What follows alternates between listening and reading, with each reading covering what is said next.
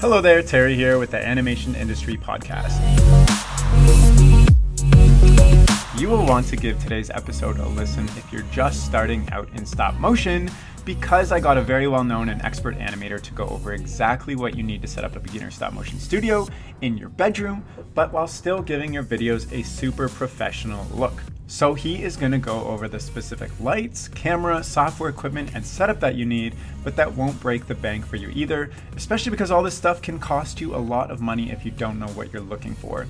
Plus, he is going to give you some of the pro tips and editing hacks that the professional studios use, and he's going to answer some of the most asked questions when it comes to making a short film. But before I get into today's episode, I am really happy to be able to offer you something very special. So the other day I was chatting with my friend Mark Spess, and you might be familiar with his work. He is an amazing claymation animator and sculptor, and I'm actually doing an upcoming episode with him. But he also runs an online store of stop motion materials that he personally builds and also uses in his work. And he's been running this store and shipping out armatures and rigs and everything else you could need to animators all over the world for many years. And he offered to give anyone listening to this episode 10% off whenever they buy any of his bendy armatures, bendy rigs, and Stop Motion Pro software, which are perfect for any beginner or professional animator. So if you've been looking for a really good quality armature to build your puppet with, or do some experimental shots or whatnot, or you need some extra rigs for your project, just go over to his website, animateclay.com, click on the store, and when you check out in the final step, use coupon code AIP, as in Animation Industry Podcast, and you will get an instant 10% off your purchase. Plus, you are also supporting this podcast by doing so. So that's animateclay.com, code AIP, and 10% off any of the bendy armatures or rigs and Stop Motion Pro software. And I'll include all this information in the description of this podcast. So that's that. Now on to today's episode. So the animator I mentioned before is Javan Ivey, and he started his path into stop motion at Pratt Institute's animation program, which he graduated from in 2009. And afterwards, he moved back to Portland to begin working in stop motion. And he has a ton of credits to his name, including work with Bent Image Labs, the famous PES films, Starburns, Shadow Machine, House Special, and Open the Portal Studio. And he has worked on commercials, music videos, and a whole bunch of short films. Plus, he's pretty well known in the stop motion community for his student work, where he experimented with a whole bunch of different techniques. And if you end up watching his student films, you'll instantly recognize that his style has been mimicked in many other stop motion projects.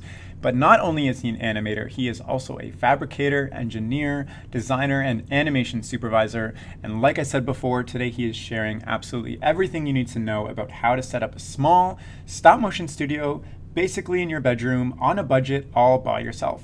So Javan, thank you so much for joining me on the podcast today. What's going on with you? Yeah, pleasure to be here. Just glad to hang out and share some info and get some stuff out there. Yeah, I'm really pumped about this episode because way back when I was in high school, I just was filming with my grandpa's old camcorder and like some like dollar store plasticine and having a lot of fun. And I didn't really know anything about lighting or software or anything or where to take it from there. So I do really want to talk about all that stuff. But first, I want to know a little bit more about your journey, because whenever I talk to somebody in stop motion, their journey is very random. It's not like they went specifically to school, got an entry-level job like a classic like 2D animator did. So how hard was it for you to get into stop motion, and what kept you in it all this time?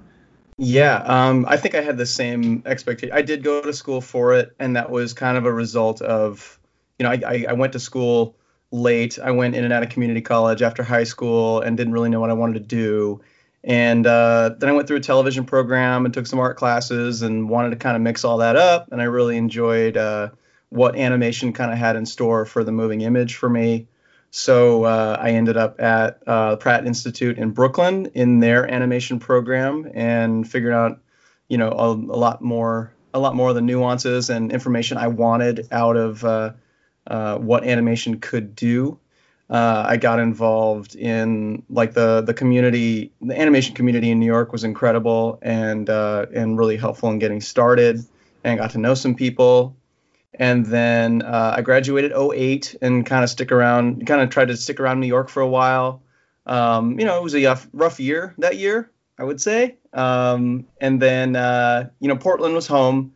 So I ended up, I just took a break and came back home, and I just stayed here. I really love Portland. I love the weather, the outdoors. I do love the rain, and except when we get sick of it. And but gradually just got involved in stop motion. I won't say it was easy. I won't say it was, prohibitively difficult. But when I got back to Portland, I had a couple connections at Bent Image Lab, partially from people I knew in New York that had worked with them before, and I did an internship in 2007 during the summer at Bent as well.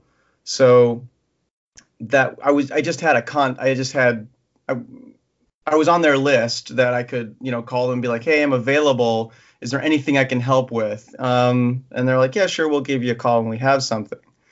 And those were kind of few. It can be few and far between. When you're getting started out, I definitely have worked in the Irish pub, and I've worked in the shoe factory, and I've worked in other stuff to get by. But when there was something that stop motion had for me, then I dropped everything and went to go play in their world for a few weeks, and that was often what could get me involved and get a leg up and get a start. But why stop motion particularly? Because in Portland, you're surrounded by a lot of 2D studios, where I would assume there would be a lot more work in those areas. So what kept you in stop motion specifically? Well, I can't draw. So from a two-dimensional standpoint, it's not something I was terribly interested in. I can get by with drawing, but I'm really terrible at staying on model and making sure those in-betweens are right. And I prefer working in the physical world and moving things around. And I would say I'm a very spatially oriented person. Yeah. I like how things fit together and how things interrelate to each other in three-dimensional space. So really, that is what kept me in stop motion world. I love it in stop motion world. I love moving things around. I love like lights and cameras and all of that stuff. Whereas maybe in two-dimensional land or compositing, I did some compositing for a while. It wasn't as satisfying to tactile sensibilities. So when you got your first gig in stop motion, how much of a portfolio did you have before that point in time? I had basically my reel from college. I had done a short that got a little bit of attention called My Paper Mind, and that was all done with cut stencils, and had a fun. A really nice effect. It was a dimensional version of video feedback, where it was one frame, and then that frame would move backwards in space, and the next frame would come up, and so you ended up with this fun tracer effect in dimensional space. And I had a lot of fun exploring that, and a lot of people liked it, so it kind of put me on radar for working with David Daniels. He got a look at it and liked it, because it was partially inspired by the work David Daniels has done in StrataCut with if you've seen that, it's going through a for lack of a better term, a log of clay that's been built in such a way that you cut away layers of it to reveal another frame, and it's just a fascinating way to think. Yeah. It's very fun to try to decipher it. So I'd look up any StrataCut by David Daniels, and I don't know, I find all those things really inspiring. So that kind of got attention enough there, and Andy London, an instructor I had at Pratt, also suggested to them that they maybe have a look at me, and I did an internship there in 2007. I worked with Rob Shaw on a music video for They Might Be Giants called I'm Impressed. And I got to cut out a lot of paper stuff. I was working with a lot of paper stuff at the time, so it was just a perfect fit. And I got to sort of show off and make enough of an impression that I could come back later. Well, from when you were 7 years old? Oh, no. In 2007. Oh, 2007. That internship was when, yeah, it was in 2007. Okay. In 07. That's what I think I said. And then even getting a start at Bent, it was like, you know, just being a puppet wrangler and set, you know, helping set dressing for like a commercial or something. You know, it was all starting. I like to say I grew up in the art department when I talk about my career, in the sense that I got my start making things and moving things and building things and painting things and shaping things and making them ready for camera and getting them out to the stages and you know, approaching everything from like a physical standpoint. And I wanted to do that. I wanted to do everything involved in stop motion, because eventually I wanted to direct, or maybe so I thought. I mean, that's still maybe something I want to do, but I think I like helping people achieve what they want to see, I think, is a more fascinating process to me.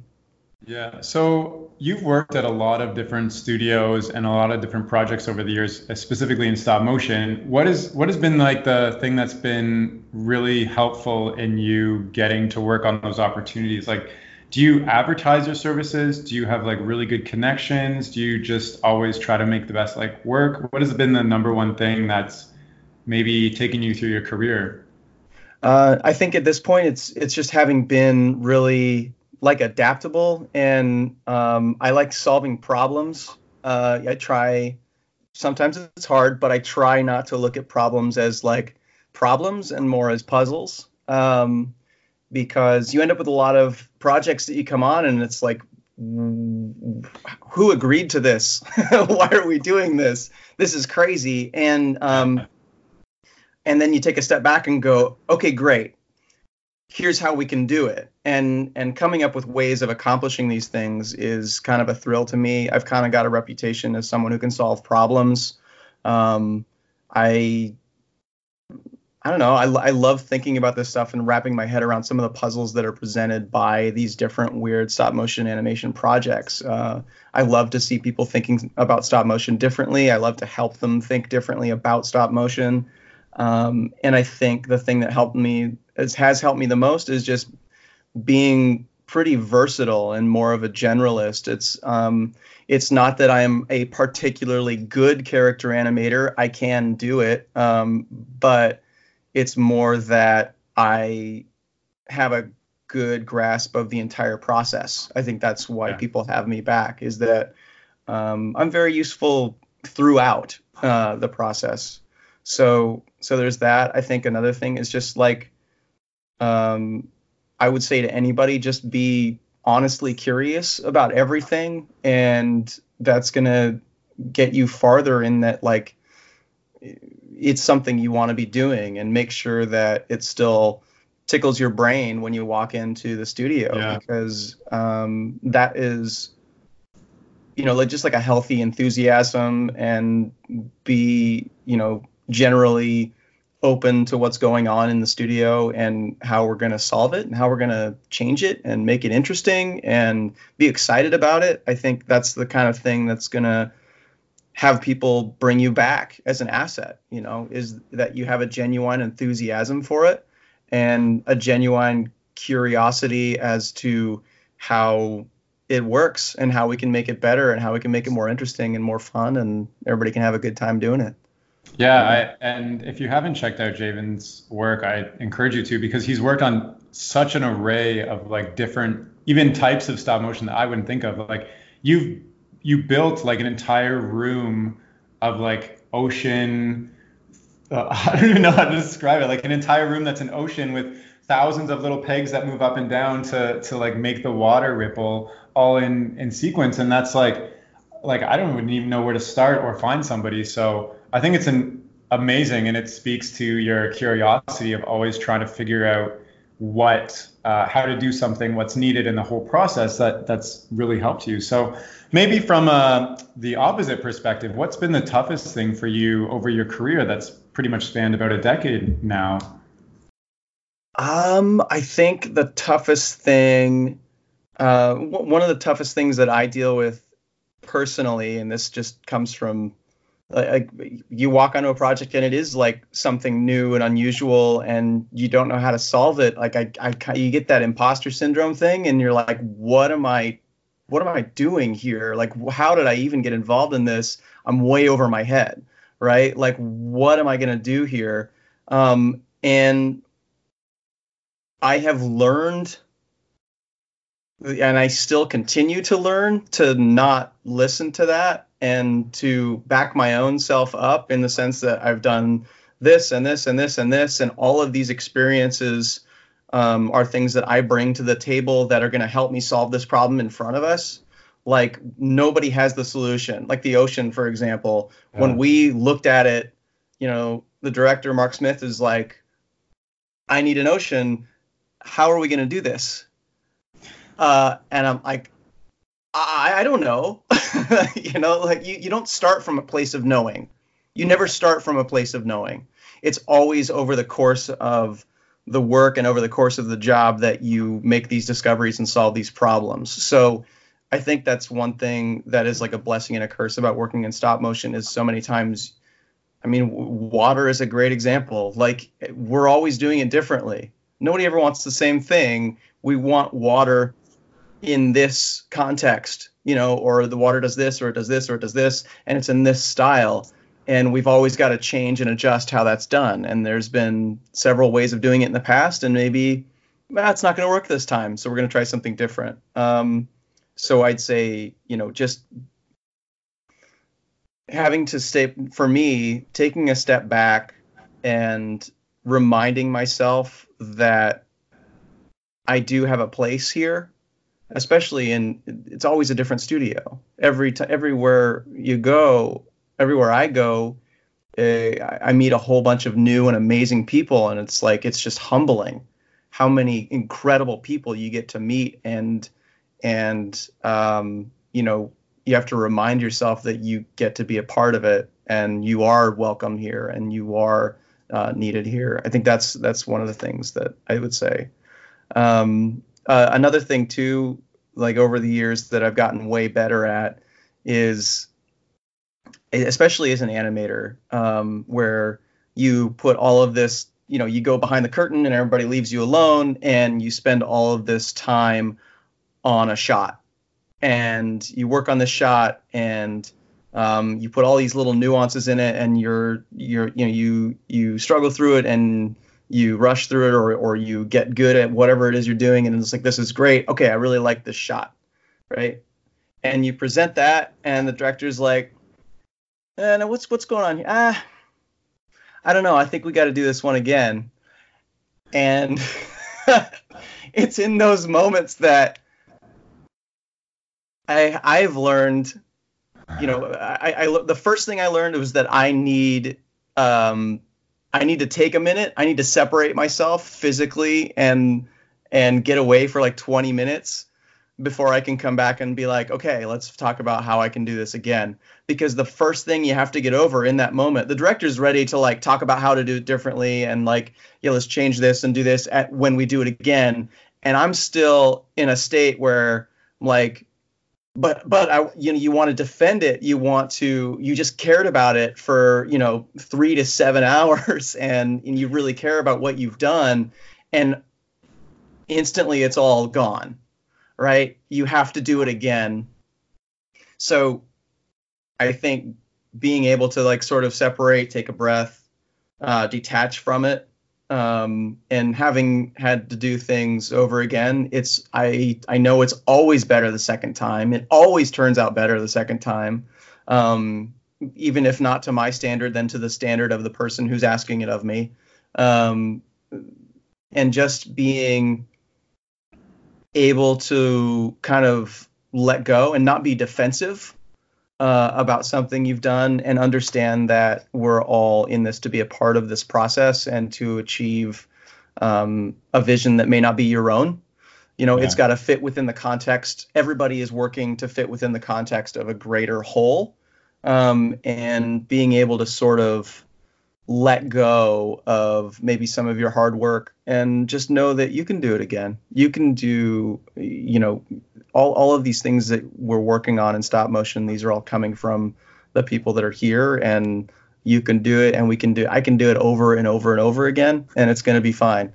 You know, yeah. I'm still getting paid to be here. So yes, I will do this again. And being able to kind of let go and take criticism that you may not even agree with, but it isn't your call, is a difficult thing to learn to adjust to. Yeah, well, I'm happy you brought that up, because that's something that I struggle with, and I know a lot of other people struggle with too, because when you're creating any type of art, it comes from such a personal place for myself first, that if somebody else watches it and doesn't have an amazing reaction, or they're just like, eh, or they're like, oh, well, what about this thing? I immediately feel like it's like heart, like they just stabbed me in the heart, and they're like twisting with every word.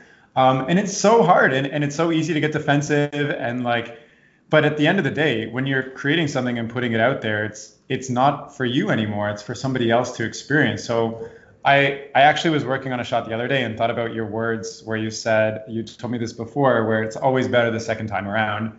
And I finished a shot for a short film I'm working on. I went home and I watched it, and I felt kind of underwhelmed. But my immediate reaction was like, okay, move on. It's fine. Like, get over this. Let's work on the next shot. But I convinced myself to go back and redo it. And it was like 10 times better, because I'd already figured out the process of what I was doing. I already figured out how to make it look better, et cetera. So I think that's a great skill to have, is, and it's something kind of you have to develop over time, is to take that criticism and kind of kill your darlings, as they say in the writing world. But yeah, so I guess what is the feeling that so you've gone through a lot of criticism and have to redo stuff, but like, what is that feeling that keeps you coming back for more? You know, like what that you've been able to make this out of a career, and you still are really passionate about it, and you do so many creative things. What's that feeling you get when you are happy with something? Gosh, you know, it's funny. I struggle to answer this sometimes, and like on some jobs too, like where you get, I find that like around the middle of a job, but you know, after we've gotten started and when we're kind of in the thick of it and just like repeatedly solving things, and before we get to the relief of the end of it, I start asking myself, like, why are we doing this? Like, why am I even doing this? What is going on? How is this rewarding? I never want to do this again. I'm out after this one. And I think everybody at some point gets those feelings. Sometimes it's just seeing a shot. Sometimes it's seeing a shot in context in the edit, and sometimes it's the, you know, it's the people or the interactions you have that's just like stupid stuff, like just stupid goofing around stuff between shots, and remembering how lucky we are to be just involved in a job where we're literally playing with toys all day.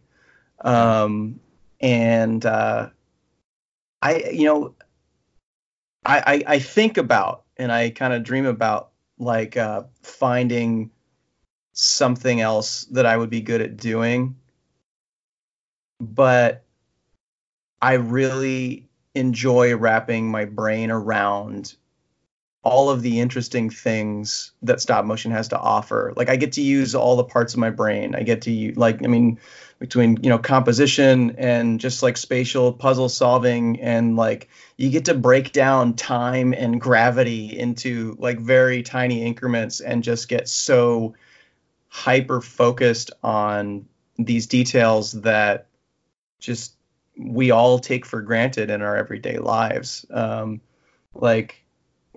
Just objects, like objects will just have history, you know, they have rust or they have scratches or whatever. There's a physical record on everything, you know, like things go through things, and you get to really dive in and analyze what those things are, and you get to adjust what that record is. Like stop motion is a record of a physical object as it moves through space, or whatever you do with it to create a new record of what it's done, to create a new idea of something having its own life and having its own story. So when I get, kind of upset at things, I just remember that these are the things I really nerd out on, like from a philosophical standpoint, from an emotional standpoint, from a, like how I relate to the universe sort of standpoint, is that it's very grounding in a weird way. It makes me feel a part of something, and I feel useful, and I feel involved, and and I get to meet amazing people that do it as well. So I think anytime it gets hard, I just remember all these really incredible things, and I don't know how I could give them up. I don't know how I could give it up. So what is something you're working on right now, or what's exciting you going forward? Right now I've got some free time, so I've been kind of cleaning up my absolute just kind of disaster of a general workspace where I keep some things. That's a small portion of it. There's like a room in the back that's absolutely loaded. I'm a terrible hoarder of like raw materials and objects and things.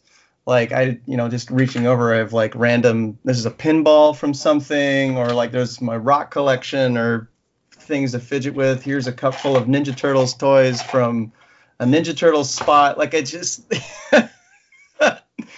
it's a disaster, but there's always something to make something out of. And when I need something, I tend to have it, or if I don't have it, I can make it.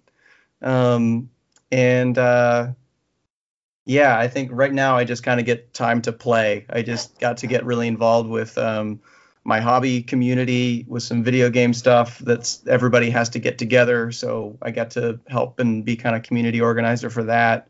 And I spend my downtime playing video games, but also having a good time exploring concepts and just moving things around on a table.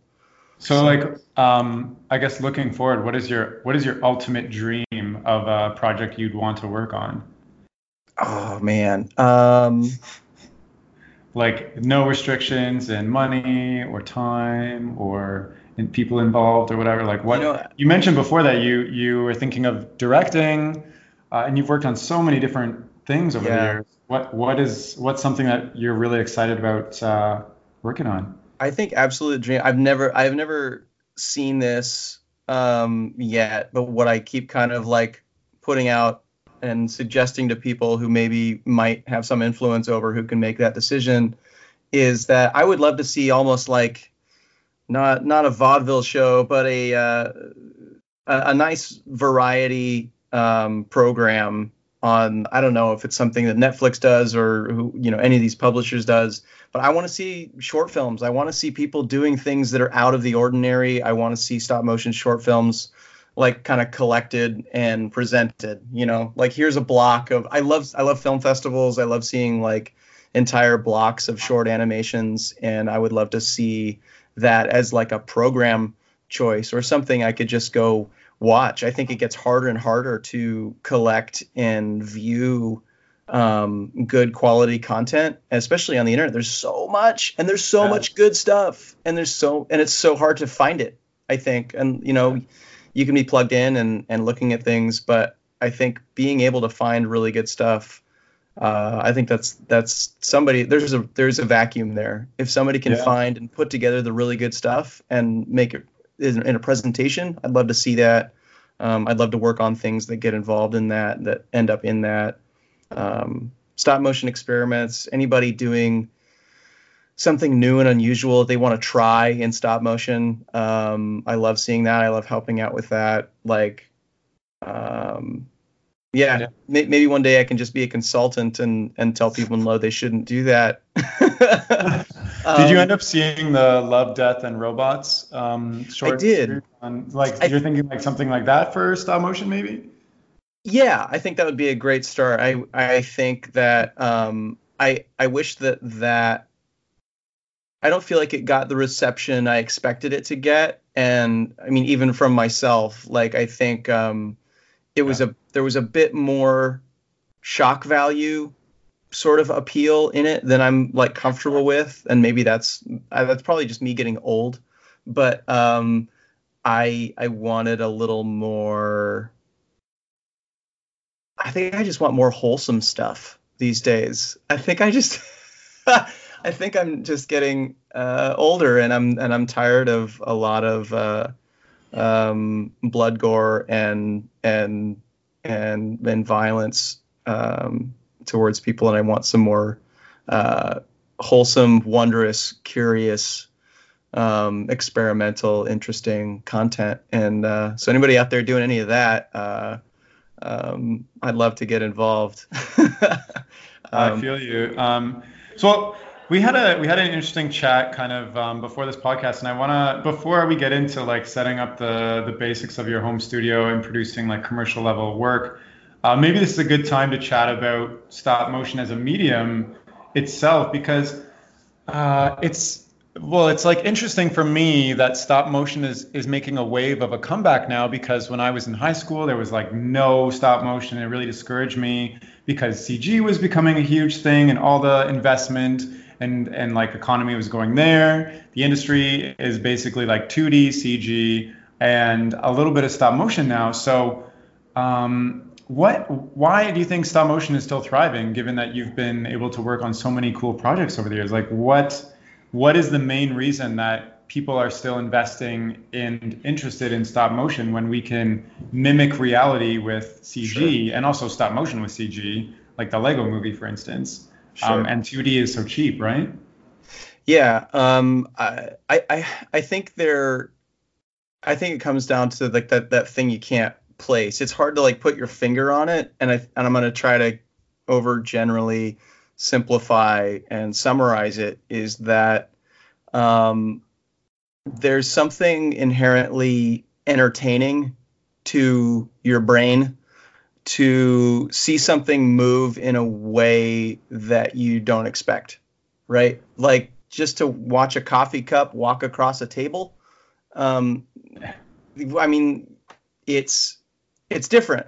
It's something that you have to reassess how you think about a coffee cup, how you think about gravity, how you think about reality in general, and anything that can do that to your brain is going to be entertaining. I think anything that can kind of shake up or poke or bend your perception of reality is going to be engaging by the very nature of it. Like your brain is going to engage with the subject at hand. And I think that's where stop motion really shines, in that it takes like real things and you on some human level understand that it's a real object. I think that is where stop motion shines. And I don't think that necessarily always translates to really high end stop motion. I think there's kind of a, I'm not going to say an uncanny valley, but a happier valley where it's not smooth or beautiful enough to be mistaken for a different medium. We're not trying to we don't need to crawl out of that valley to exceed what stop motion is. I think part of what makes stop motion interesting is understanding that it is stop motion, is understanding that there is some sort of play with time and with space. And you can fake a lot of that in CG. I think things that can be faked convincingly in CG should be, partially because it affords a lot of ease of adjustment. And there's a lot of things that maybe even might be more expensive to do in CG, but it affords you the capacity to make changes. There's plenty of reasons to do it in CG and not use stop motion at all. Where stop motion really shines is where it calls attention to itself, and the audience is reminded and kind of rides that line between they're watching a story and they're watching a process. you know, they're watching and they're viewing art, but they're also viewing, you know, what I want to say, fabrication. Like it's that old art debate of idea versus process. And sort of riding the line between those two, I think, is where stop motion really shines. And I think it's what makes it the most interesting. And I think that's why we keep going back to it. On top of nostalgia, I think, is another big driver. Like, agencies and clients are always wanting, say, we want it to look like Rudolph. You know, we want that Christmas stuff. We want a nice wintry thing to sell our phones or whatever, because it plays on nostalgia. It plays on a lot of stuff that used to be. It used to be stop motion was the only way to do special effects, you know, like in terms of big monsters and whatever. Up until Jurassic Park, we were doing everything in stop motion to create monsters. So there's nostalgia there. And that's another appeal. That's another big appeal. But really, I think it comes down to it being an engaging and entertaining medium that can be played with. And I think the more that we can do that, the better off we are in moving forward. Yeah, and I think, at least for myself, I started playing with stop motion because it was so fun to take something that was real and see it come alive versus, like, I don't know, if I want to do like fire special effects, I'll just go to CG because I can just make that look real. So I think it's interesting that you've kind of, I haven't really seen it defined in like a thesis way, but you've kind of defined it as like stop motion is this middle ground between like you have CG, which can be like mimics reality and is like super smooth and everything. And then you have stop motion where you still are reminded that this is real and fabricated and part of a process. But once you get to a point where the stop motion looks CG, then it's almost like, why not just use CG then, right?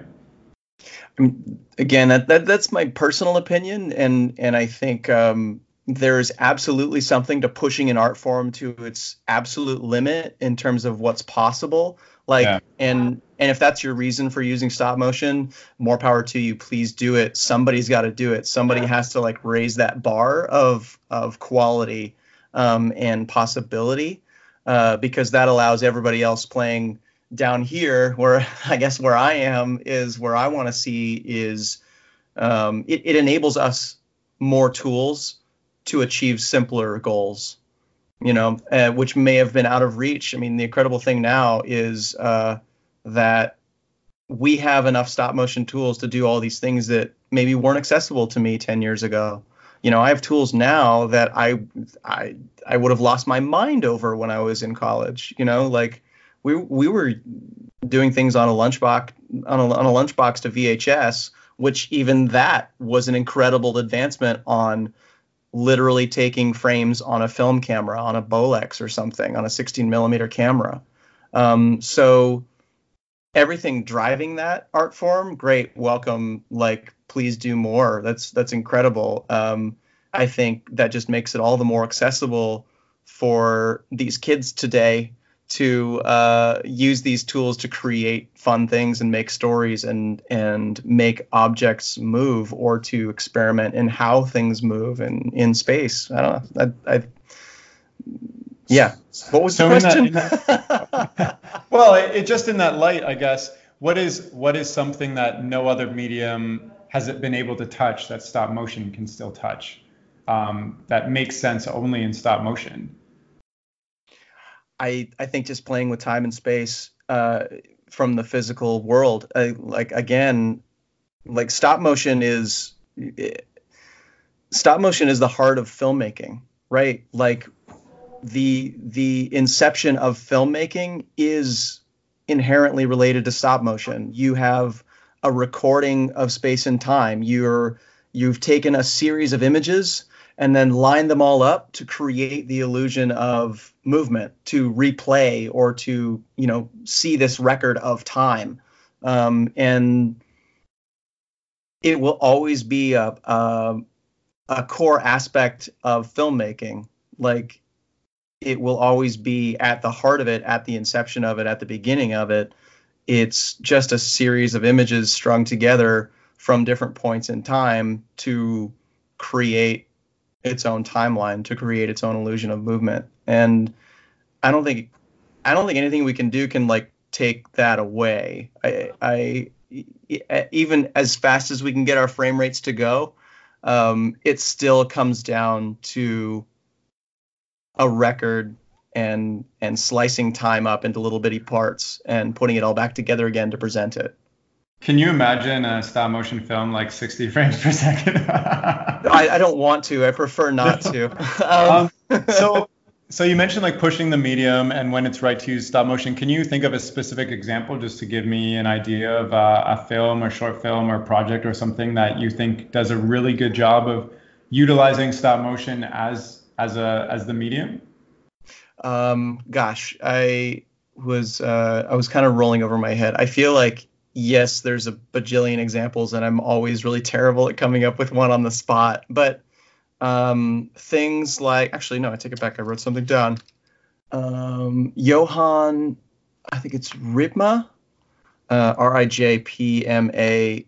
This is somebody who plays a lot with concepts of time and space and stitching them back together. There was a short he did. Probably about 10 years ago called Tiles, but T-E-G-E-L-S. I think it's, I'm not sure what language that is, but it's just pictures of like concrete tiles on the ground and things that are a repeated shape, but the content of each shape is different.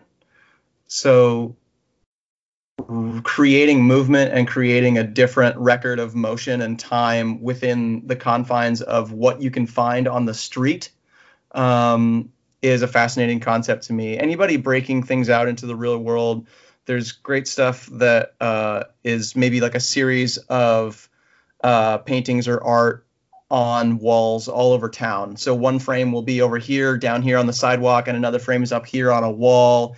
And you just take a picture of all of those things and you put it together. And again, you've created a separate record of time and space that now runs together to create this movement, to create this new story. Anything Max Winston is doing, he does a great job of just like putting things together in a different way that we don't think about and create something new with space and light and objects and time.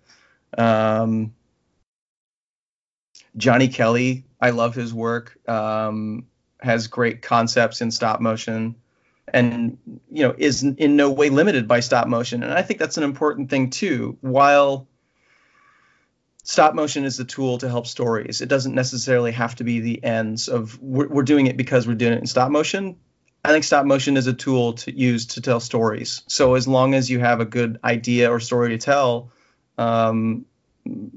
and stop motion is a good medium to do it in, by all means. Like, I think PES is a great example of that. And he'll tell you the same thing in the sense that he maybe didn't even set out to be an animator, but stop motion was a way for him to convey some ideas that he had. So that stop motion made it possible. So that was the medium that gets chosen for some of his ideas that he has, you know? Yeah.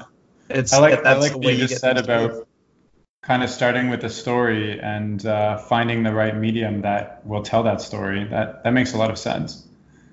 And I'm also gonna include links to all these incredible people you listed in the description of this podcast. If you're listening, I'll check out that. But so let's maybe switch it up a little bit and talk more about if you're beginning in stop motion or want to begin in stop motion, or you've got a story to tell and you've realized that stop motion is kind of the way to go. Like I said, I discovered stop motion from like playing with plasticine and Lego and like moving it frame by frame on my dresser, and I didn't know anything about lighting. And so like when I played back the first thing that I created, like the entire video is flickering like dark to light because of the clouds going by outside. I guess let's talk about what exactly kind of equipment and software and like knowledge and tools you need to, at like a minimum, to set up like a bedroom stop motion studio if you're a beginner, but still create studio level professional looking work. So maybe Maybe we could talk about that. What's like the first thing somebody should be aware of, I guess, from your perspective? Yeah, I think the best place to start is to understand that you're in control, and in the sense that you're in control of the lighting, and you're in control of the framing, and you're in control of the camera, and all of those things are difficult to control. Your example of like if you're anywhere near a window, your lighting is going to change over time just by the nature of the sun, you know, and by the nature of things happening in a realm that's outside of your control. So if the first thing you need to do is like, I've got some black curtains that maybe I use in a pinch, or I'll throw up some duvetine, which is like a thick black curtain, to shut out that light so that the only light hitting my whatever I'm working with is under my like sphere of influence. Same thing with the camera. Where possible, don't let it do anything automatically. Like it might autofocus on you, like a webcam is going to do things to try to like autofocus on something. So you're not going to be in control of that. You have to take the control away from the webcam. There's generally software for any webcam you have supplied by the company that you can go in and uncheck the box and you can do it yourself. So being in control of the light, being in control of the camera, and being in control of where the images are going. And that usually leads to like stop motion software and you know all the options therein. So just recognizing where the variables are is your first step, and understanding what you're not in control of, and then getting that to a place where it's not going to change on you. That's like your first step. Stop motion has a really cool thing where you don't have to worry about audio during. So it can be a loud environment. I can have trains going by. I can have a refrigerator buzzing. It doesn't matter. I don't care about room tone. I don't have to worry about audio. I'm terrible with audio. Any sound designers want to work with me, because I'm a disaster with audio in general. I don't think in audio terms. I think in like how it's moving. So I think, yeah, start from a place where you can get your environment that you're working in under control. This might be like picking the back room that has no windows. This might be just like, yeah, just setting aside a space in your room that is going to be not touched for much longer than you think you're going to need. It could be like, yeah, I can do this for 20 minutes. And then, you know, as long as nobody comes in, then it'll be fine. No, it's going to take longer. It always takes longer than you think. So yeah, like start with a space you can control. Yeah, I like that advice, because and like on top of that, for me, I've learned to just tie down everything. Like I might accidentally bump the camera or a light or even the desk, and it moves an inch out of the way. But then when you watch your video, there's a big jerk right in the middle of it, and then everything changes and it just trips up your experience. So yeah, I think it makes sense to have an environment that you can control. And yeah, so let's go through everything like one by one. So let's talk about what kind of camera you need, because you mentioned webcam. So if I'm just starting out, like what can I use? Can I use my phone? Should I buy a DSLR? What about my webcam? Like what's going to give me the best result? If you're just starting out, you've never done this before, like use anything you get your hands on. I mean, I'm a big fan of like, you know, I keep a lot of crap around because I like to work with whatever I have at hand. And so the more crap I have around, the more I have to work with, right?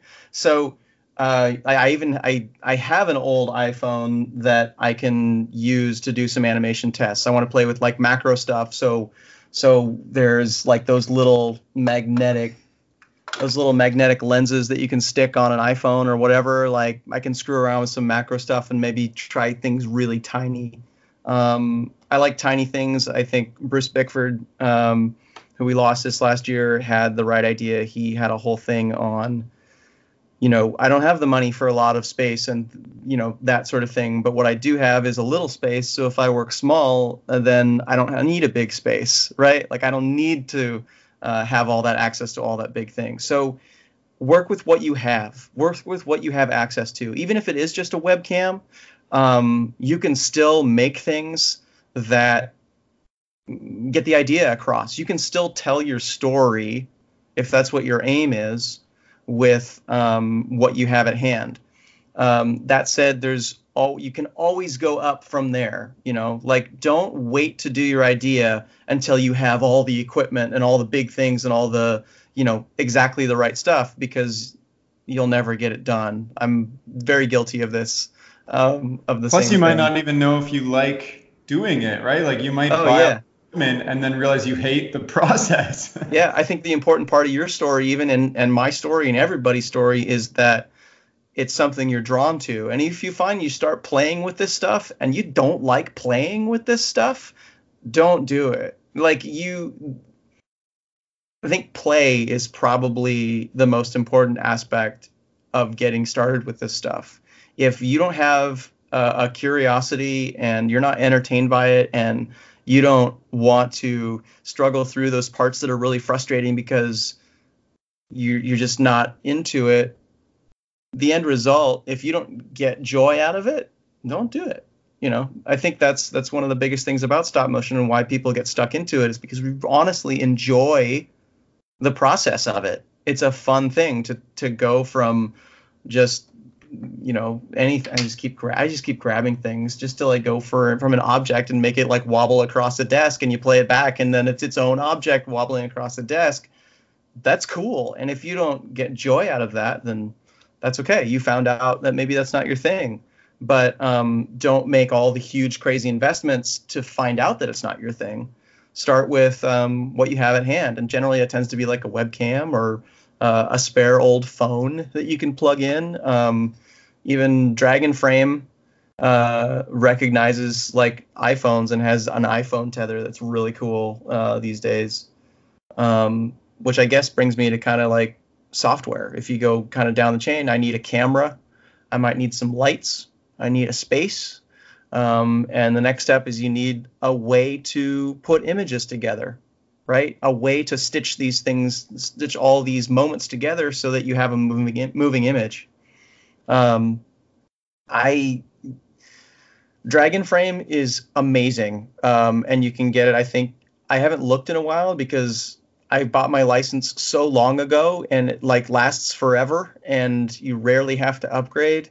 But compared to something like the Adobe Creative Suite, even like with Photoshop and Illustrator, all those things, Dragonframe is very cheap at like $300. It sounds like a lot of money, but if this is something you're into, you're going to have it and use it forever. And it's great. It lets you do anything you want to do, and it allows you to expand into anything you don't know you want to do yet. Dragonframe is definitely the top notch in my book. That said, going back to using with what you have, I can't remember I think it's just called Stop Motion, and I know it works really well with iOS and Apple systems, and it's really simple, really direct and easy to use.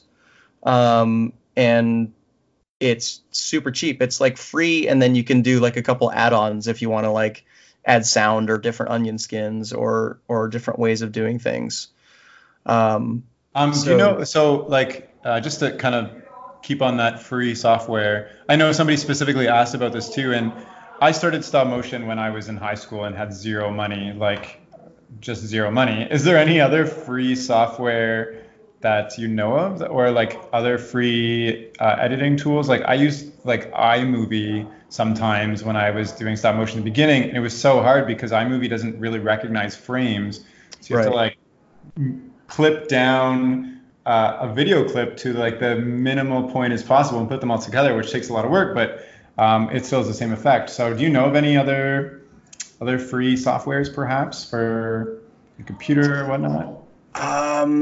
Gosh, not at the top of my head, just because it's been so long. There used to be one that's called like way back when, like I used, like I think it was called iStop Motion. It wasn't an Apple product, but they were jumping on the whatever naming conventions that Apple was using at the time, just to kind of blend, but it was called iStop Motion, and that got me through for a while.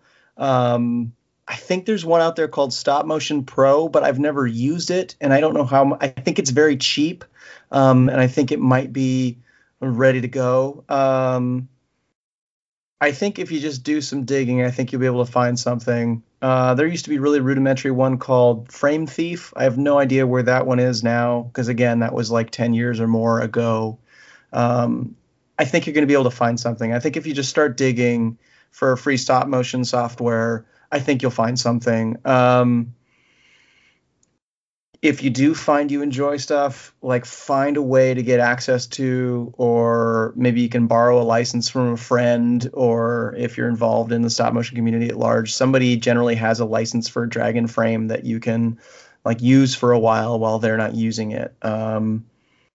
Because it's worth looking into, because it just makes things, it has a good interface that it's very robust. You can do all of the things that you think you're going to need to do with it. I know I just made a speech about work with what you got, but it's a good one to have access to if you have. Well, no, I think that's a good point too, because there's a huge value in finding a community of people who are into the same thing as you. For me, that was stopmotionanimation.com, and where do you go for connecting and with other stop motion animators?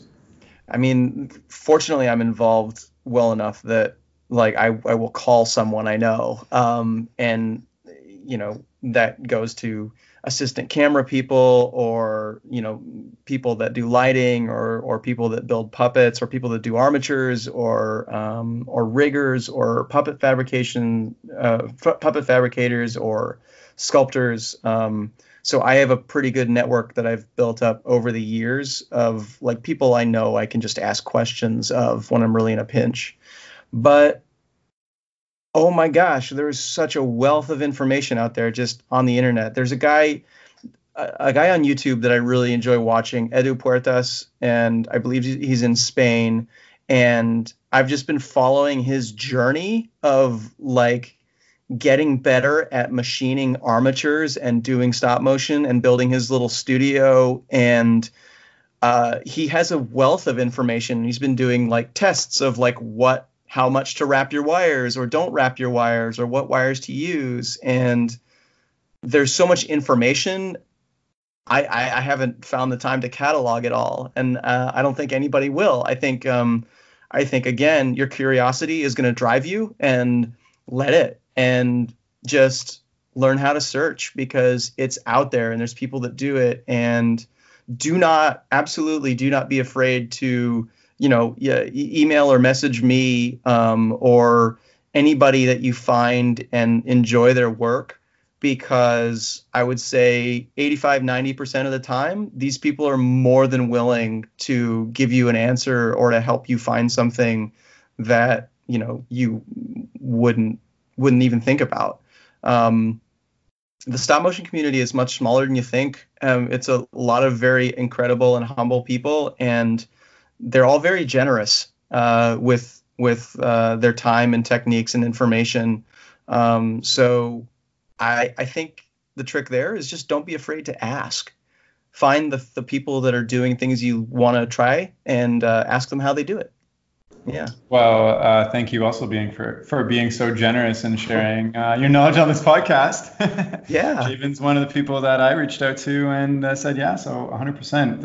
I feel like if you're in stop motion, you love it so much, because it's why else would you be in stop motion, like moving things minute millimeters for hours at a time, unless you really loved it. So yeah, you also mentioned lighting, and I do want to talk a little bit about that, because that's been one of the biggest banes of stop motion for me, is because sometimes I'm working with such small little characters, they'll have like a huge shadow, or like it'll be uneven lighting, or I'll have a hot spot. I know somebody asked a specific question about hot spots on flat surfaces, particularly in cutout animation. How do you get some good consistent lighting so that, like, if you, I don't know, just one example is I have a character and then I have a little background that I made, and the character's shadows on the background, so it doesn't look like a background anymore. It looks like a cutout that's just behind the character, right? So how do you get some good like good coverage, lighting that looks professional, but also on a dime too? Sure. I think, yeah, that's a good question. And there are so many answers, and so many of them come from just like an understanding of how light works. Like, don't be afraid to just go to the library and get books on photography. They're going to have everything. Like, everything I know about lighting has been, I took some photography classes in like community college and college, and that kind of got me a rough start. But I wasn't very good at it. I'm still not very good at it, but my understanding of it has grown immensely just from working around people who know how it works. Look up angle of incidence, and there's entire like tomes of how that works and what that means and how lights work. Something about I think it's called the inverse square rule.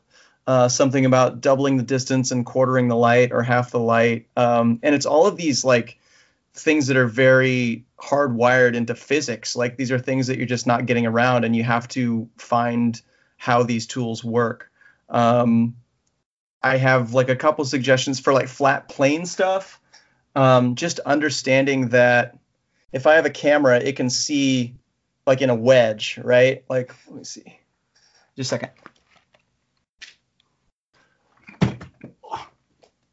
All right, so my camera, it can see like that sort of wedge, right? And if you follow that wedge to, I'm going to say, the bottom of the frame, it can also see, if this is a reflective plane, it can also continue that wedge. Like, the wedge would keep going down through the table, but that wedge is going to continue, bounce back up, and I'm going to be able to see all that in that area if it's in reflective. So if I have any lights between here and like here, like in that wedge, I'm going to be able to see them in the camera, in the reflection, right? It's like playing pool on a pool table. You know that if you bounce it off that wall, it's also going to come down at the same angle to come down this way, you know?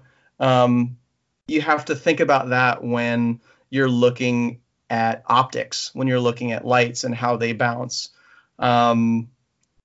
Smaller lights, the smaller the point is, the harder the shadow will be. So like a broader light, let's see if I can turn one on. Like up here, I've got some just like, they're just like fluorescent bar lights. I think these are actually LED. They're really light, and I think they're pretty cheap too. So if I'm starting out, I'll take some work. That's all right. I'm not going to do it. If people are listening, they won't be able to see it anyways. Fair enough. On YouTube. So if I'm just starting out and I'm in my bedroom and I have like one incandescent bulb in the ceiling, what can I add to that or take away from that to get some good basic lighting for what I want to do? Desk lamps. I think desk lamps on swing arms are so great and very helpful in terms of putting a light where you need it. And go ahead, like, light up the shadows that you see. Like, just dump a bunch of light in there to chase them out. But yeah, angle of incidence equals angle of reflection. That's like just something that sits in the back of my head, and that helps you with those things that you have the camera up and over and you're looking down on, like any paper animation or stuff like that. You want your lights as far to the side as you can. You don't want them directly overhead, because then that does like give you weird hot spots that are just kind of bouncing and reflecting off of whatever surface you're looking at, because that's bouncing straight back up into the camera. It's like, imagine if you were holding a flashlight next to your head and pointing it at yourself in the mirror. That's what you're going to see.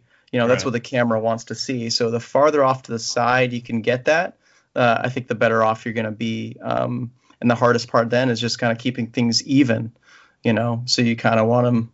You kind of have to split the difference between as far out and as far in as you can get. So, that makes the reflection of incidence, or whatever it's called, that makes a lot of sense to me. I never actually thought about it like that before. I'm going to have to research that. So maybe like 2 or 3 desk lamps are going to be good for your rudimentary stuff that you need to do and spread out.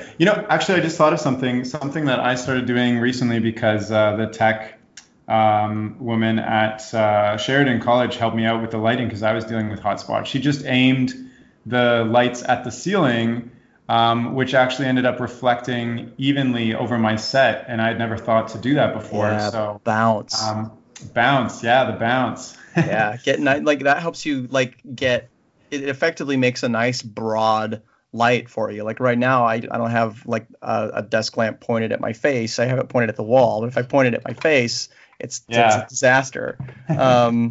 But it's another like visual one that doesn't translate. But yeah, like if you want to get a nice broad, even light, use a bounce card. It's just a big white, just big piece of poster board from, you know, wherever you can get it, and point the light at that away from your set. And then that way you just get nice, soft shadows. Nothing's really hard. The smaller the source of light, the harder the shadow. You know, the sun is very far away and very bright and a very tiny thing in the sky. And that's why you end up with very sharp shadows everywhere that the sun casts, right? Whereas, you know, if you bounce a light off the ceiling, then you have a nice, almost like overcast light, right? It's like the clouds are in the way. You get soft shadows on everything, right? Yeah. Cool. So at this point, we've talked about kind of the camera you need, the software setup, block out or control your room, block out all light, etc. And some of the lighting. What are some other tools that are really helpful when it comes to stop motion before you even get like a character or play or anything like that?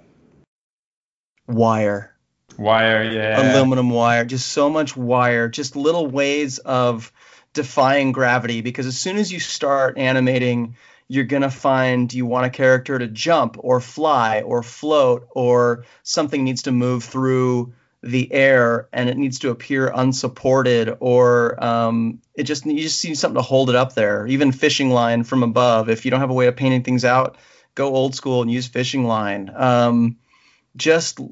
You're going to need a lot of tape and a lot of maybe something malleable to hold things up, like clay, and you know, all of this is leading to what all of these things are called rigging, right? And anytime you use something to hold something else up and keep it where you want it to be, you've rigged it. It is rigged. You have used rigging to hold it there. You're going to need a lot of rigging, and rigging ranges from bubble gum to highly machined, intricate parts. So have you used bubble gum before? I can neither confirm nor deny that. I think at this moment in time, I joke about that, but like I use a lot of sticky wax, which has a consistency that's a little bit could some days be like bubble gum. But yeah, I use a lot of sticky wax, which is kind of like it's like a bit softer than like beeswax and a little bit stickier, so that it kind of adheres to stuff. Another question that I have that I'm dealing with right now is weights. I have trouble finding something that's small but really heavy to hold down a rig. Is there something like lead or something that you particularly use? I would personally stay away from anything marked lead, and that's just from a personal thing involving, you know, lead is toxic. It's not good. You don't want to have it on your hands and then eat a sandwich. It's not good for you. We try to not use it. It's very tempting because there's some like lead sheeting that you can put under a piece of cloth that makes it really beautifully malleable. Just don't. I think your long-term health is going to thank you for not using anything labeled lead. But in terms of like, so steel, in terms of weight, steel becomes your kind of next go-to as being something nice and heavy. Like if you have some weights, like literal, like, you know, bench press weights laying around, or, you know, somebody with a weight set, those are good to really hold down big things. But another thing to maybe look at, if you can't get like a weight on the back of like an arm that reaches something or over something, just look at how you're structurally orienting something. Because if you've got like a foot, this is another visual thing. Like if you got a foot with an L and the bottom part of the L is under the object that you're supporting, you're not going to have to worry about how much that surface weighs. Whereas, like, if you've got a weight over on this side of the set and you've got an arm that has to reach across the set, you need more weight at the back. That's just levers. You want to keep that lever as short as possible. So if you can actually just change where the fulcrum is, you don't need as much weight, if that makes sense. But yeah, like weight sets. So I want to talk about like armatures and things like that, but one question that just popped into my mind. So if we're working with rigs, what is, like, for me, I edit out the rig in Adobe Photoshop in each frame, and then I import that into whatever video software I'm using, like Premiere or After Effects, whatever. So what is the best way for a beginner who hasn't removed the rig from the final production yet? What's the best way for them to do so? I think a Photoshop program is, and I say that to mean a program like Photoshop that you have access to. If you have Photoshop, do it. I would start there, knowing that you're eventually going to start removing rigs in After Effects, or removing rigs in a compositing program further down the line. Because doing it first, like frame by frame, and physically sort of like painting it out and using a clean plate, which is an image of the set without the puppet in it. That's what you're going to use to replace any part where the rig is showing in the frame. You're basically going to cookie cutter out the rig to reveal the set. Do it in like something like Photoshop first, because that's going to give you a better idea of how rig removal works. That's going to conceptually ingrain in you what you're doing in compositing. When you're then working in compositing, it makes more sense, and you'll be able to sort of get your head around solutions when there's rigs all over the place, because we no longer have any regard for what it's going to take after we shoot it. It depends on how mean an animator is going to be to you as a compositor. But like coming from a place where I did compositing and I did have to edit out my own rigs the hard way, has made me a better animator, a kinder animator to the people who have to then composite out like rigs and things that they have to hide from my process. Does it make it, like, should I be painting my rig like green or something like that to make it easier for green screen or masks or anything, or does that even matter? There are several schools of thought. I think it depends on one, it depends on the compositor. It depends on the background. If you're using a green screen background, yeah, green rigs are good. If you're using just the set itself as the background and you're using that as your clean plate,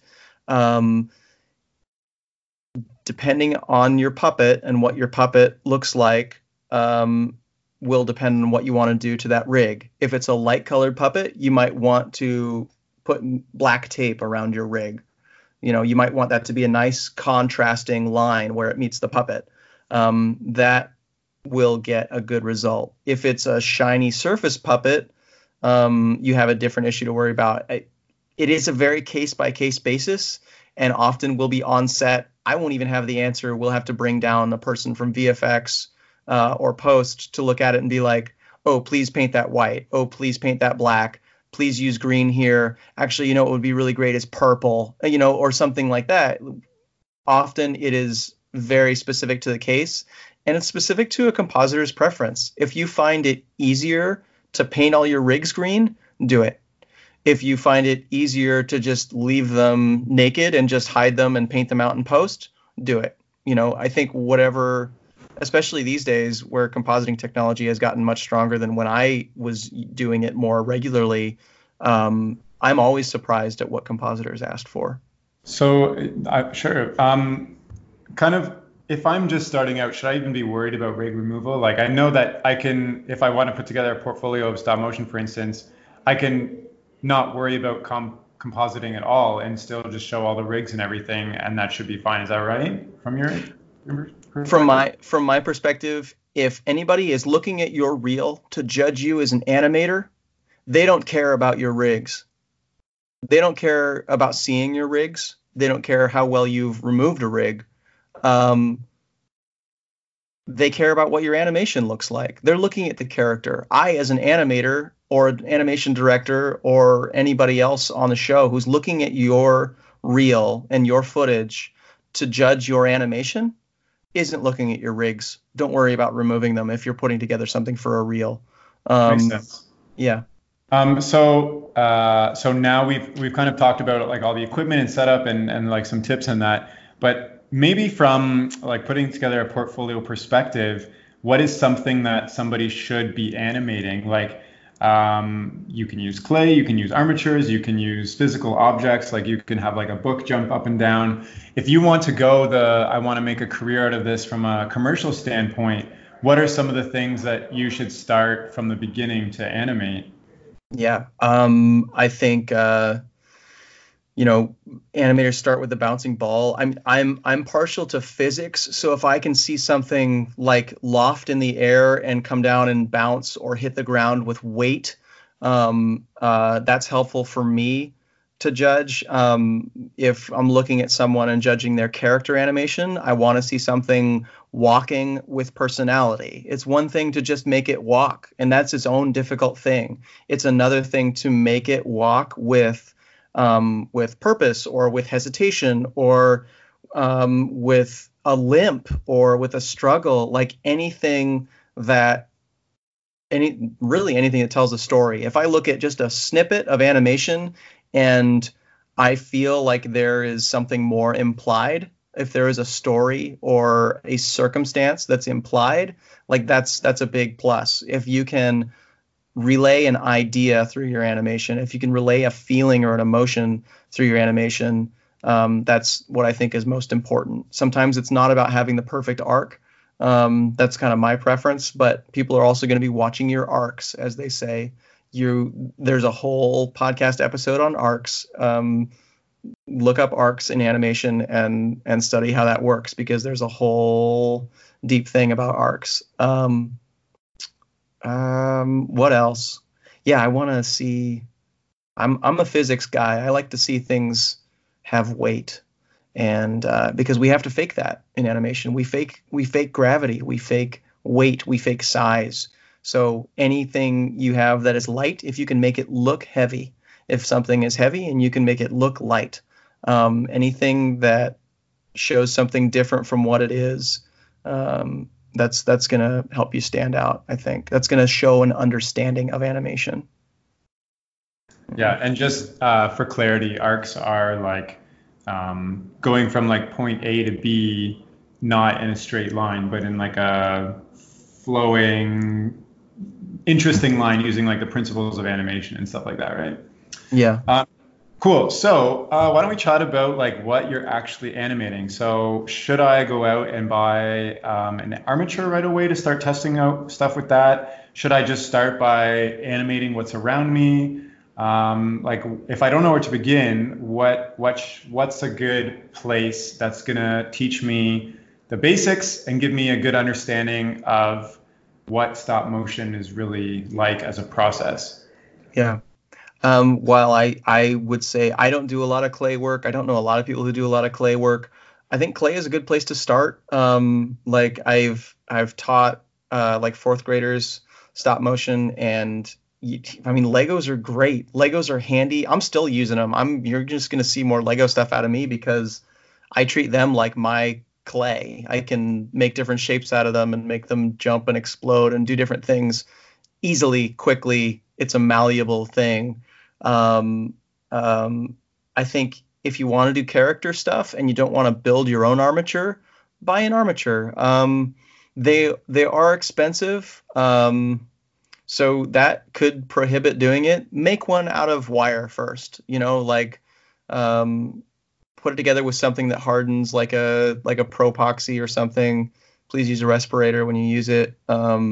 Or like there's some great plastic that is like malleable when it gets to a certain temperature and then cools off. But make your own armatures out of just wire and something hard or blocks of wood. Just put two legs and stick them into just a chunk of wood and just try two legs and see what two legs gets you. You don't have to animate a whole body to start with. That's a lot of work. It's a lot of work to animate an entire character. So start with pieces, start with little things, start with segments. Try an inchworm, just try a piece of wire. I think I'm somebody who just grabs whatever's nearby. So grab whatever's nearby. That's my suggestion. Yeah. As for the wire armature, I was doing it wrong for so long. I wasn't twisting my wire. So like after 3 bends, it would just break. So yeah. Twist your wire. Well, I mean, there's different schools of thought on that too. Fair enough. Okay. Like it depends on what you're looking at. I am not a fan of twisting wire. I am a fan, however, of like bundling wire with and then using thread to wrap it to hold it together. And that way it kind of like slips across itself and doesn't stress it out as much. There's so many ways of doing it. Again, yeah, check out Edu Puertas. He is a good sort of he actually has a YouTube video on whether or not to twist wire, and it's very interesting. I found it fascinating. I haven't seen that one, so yeah. If you're listening, don't twist your wire or twist it. No.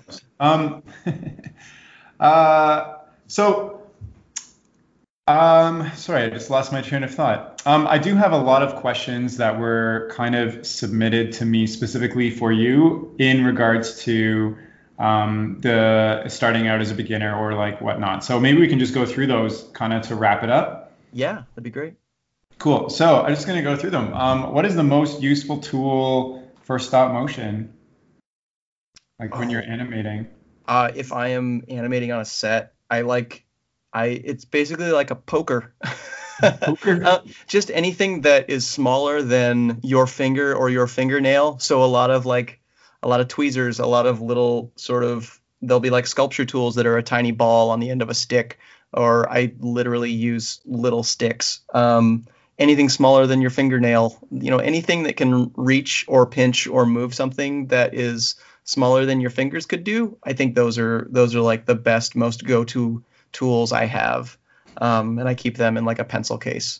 Yeah, that's for like right on set. And sticky wax. It was for like, sticky wax is very particularly specific. I'll get you like a link or something. Sure. Yeah. I usually just use extra plasticine, but it's not, it doesn't hold up so well. It's just available. I usually do dollar store runs before I try to animate and just grab random craft supplies and a whole bunch of wire, obviously. Yeah. I don't know if there's a name for this, but somebody asked, what is the setup that allows someone to upload frames to the computer right away after they take a pick called? Is there a name for that process?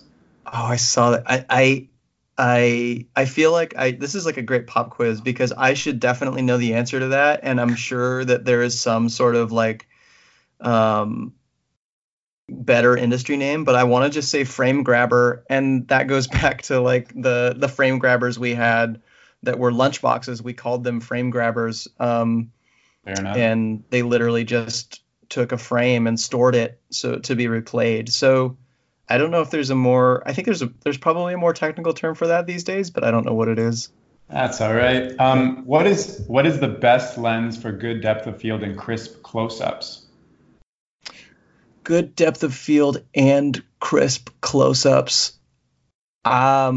That's more of a question for a DP or a camera assistant. I know what I like to use for like a crazy depth of field.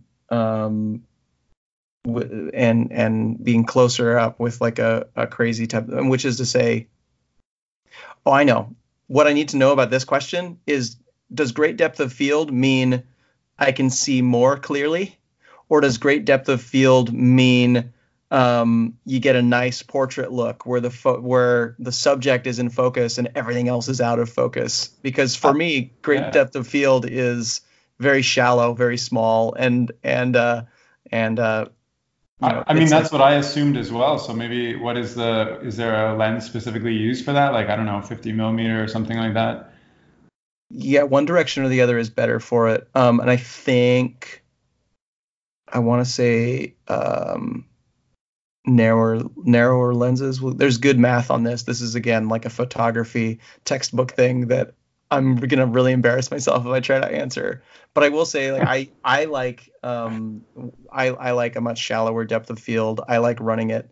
It's more to do with your f-stop. I mean, I like running it somewhere between, you know, 2.8 and 5.6. But whereas, like, you're gonna get better. What the lens can do is probably gonna be found somewhere between like 8 and 16.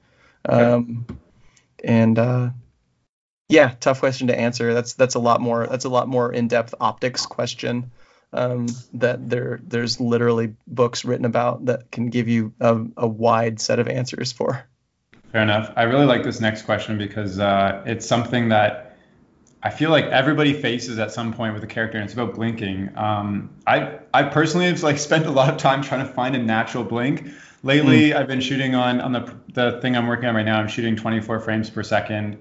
And I found that an open eye, one mid eye, and then like 5 frames of close, and then a mid eye and then an open eye looks pretty good. But I don't know, like, what are your rules of thumb? How long should they blink for? How often should a character blink to make it look natural? Sure. I think nobody's going to like the answer to my question, but it depends on the character. Like, is your character languid? Is it a tortoise? You know, like, is your tortoise just kind of sleepily blinking? Is your hair just very rapid and blinking all the time? And every time it shifts its eyes from left to right, it blinks. I do find that you blink more when you change what you're looking at. So if a character is looking from left to right, I will often use a blink to hide moving an eye from left to right. Yeah, like it's all whatever's necessary. And so you can add character to a character depending how fast you blink the eyes. Sometimes it's limited to what you've created. I mean, like, if you're sculpting your own eyelids, you can end up with as many as you want. If I'm on a set, I've got like a quarter lid that is on all the time to give the character just a generally sort of sleepy look or a tired look, and that's their general expression. If you walk around with your eyes wide open for the whole shot, like, there's not personality there. So there tends to be some sort of relaxed eyelid, and then if that eye is going to close, if it's rapidly looking from somewhere and blinking several times, like, I'll go straight to a closed lid. You know, just because that's all it needs. If I'm on twos, ones is going to be a different thing where maybe you do want like a half lid, or maybe it makes more sense to go from a quarter open to 3/4 closed to completely closed. That gives you kind of like a settle into closed, and then you want to snap it open. So you go back to 3/4 and then all the way to wide to like look at something or be shocked about something. I think there's an efficiency to blinks. You don't have to use them all the time. You just start to get a sense of when it feels best to blink. If you're that character and you're staring at that thing, when do you blink? When does it feel natural? And you start internalizing this stuff. And as a character animator, you are acting. So spend the time on set, like, make the broad motions with your arms and look around with your head and find when it feels natural for you to blink, and be that character, be that tortoise, be that hare for a moment, and just experience what it's like and observe your behavior. I think that's the best sort of thing to go about it. I was counting your blinks, and you blinked 18 times while explaining that. So if your character's on a podcast explaining, I'm just kidding. Well, part of me doesn't like that answer because I want you to just say, oh, you should blink every so many frames. But at the other side, that's a really good answer, is you should always be telling a story no matter what. And if your character is tired or excited or staring, it depends, right? Like, you have to figure that out. Or lying. Yeah, exactly. You know? That's not even a outward personality. Like, you can't even, it's body language, right? So If you're doing that, it's always going to look, it's always going to tell a better story and just look better. So that's another thing we didn't discuss yet, frames per second or ones and twos and things like that. If you're starting out, what should you know about how often you should be doing a frame per second? I would say start on twos. I mean, ones are incredible. They are also inherently taxing. And when we're working on commercials or things with a short timeline, we try as much as we can just for schedule's sake. Like working on ones takes twice the amount of time that working on twos does. You're referring to ones and twos on 24 frames per second. So right. Ones would be 24 frames per second, and twos would essentially be 12 frames per second. Right, and often we'll be physically shooting two frames when we're working on twos, because that way we have the option. If we really need to, get that nice subtle blink and make sure it's captured. We will like throw a one in there just to help. Don't be afraid. There's no hard, fast set rules. Don't be afraid to go from twos and into ones for a minute for a fast motion, and then ease it out into twos. And you can use that. You can adjust timing as you go. But I think in the interest of making it easy on yourself as you're getting started, work on twos just to, it's like sketching, right? Like you don't need to immediately go in and paint the Mona Lisa. Like get some sketches in there, see what things look like when they get put next to each other.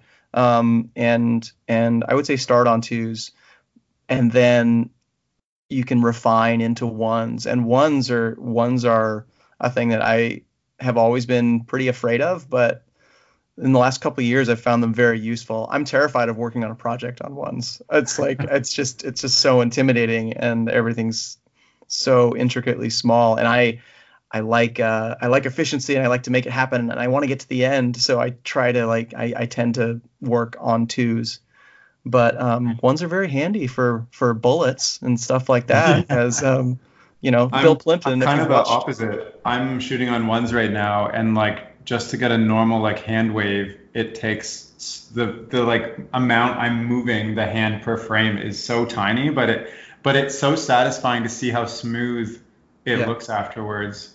The results are gorgeous. Yeah. Your results are really good. It's so taxing, and I have a shoulder strain because of it. I do have a bunch more questions. Maybe I can just shoot through them. A couple more on lighting, which I feel like you answered already. One is about, can you fix hotspots or vignettes in After Effects or afterwards, or do you need to reshoot?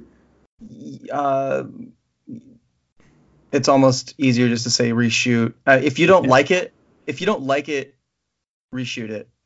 If you can try to fix it a little bit, but as soon as you get what's past called the knee, whereas the camera is picking up like a white value that's beyond the sensor, you're not bringing that. You can't bring that detail back.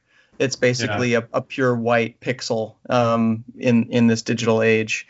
You can maybe underexpose a little bit. Like when you're shooting, don't be afraid of going just a little bit darker, as long as your blacks still have a range. The trick is finding where nothing in your shot is too hot or overexposed, and nothing in your shot is too underexposed. Yeah. Because you can still play with that range in compositing, and you can still kind of push or brighten something up in compositing. As long as you have the information there visually. So there's no way to take white hotspots back down. There's no way to provide more information there if that information hasn't been shot. Fair enough. The next one is, do you have any specific tips on animating on flat tables with clay and paper? I know there's a lot of flat table animation or on glass. Do you have any tips on doing that?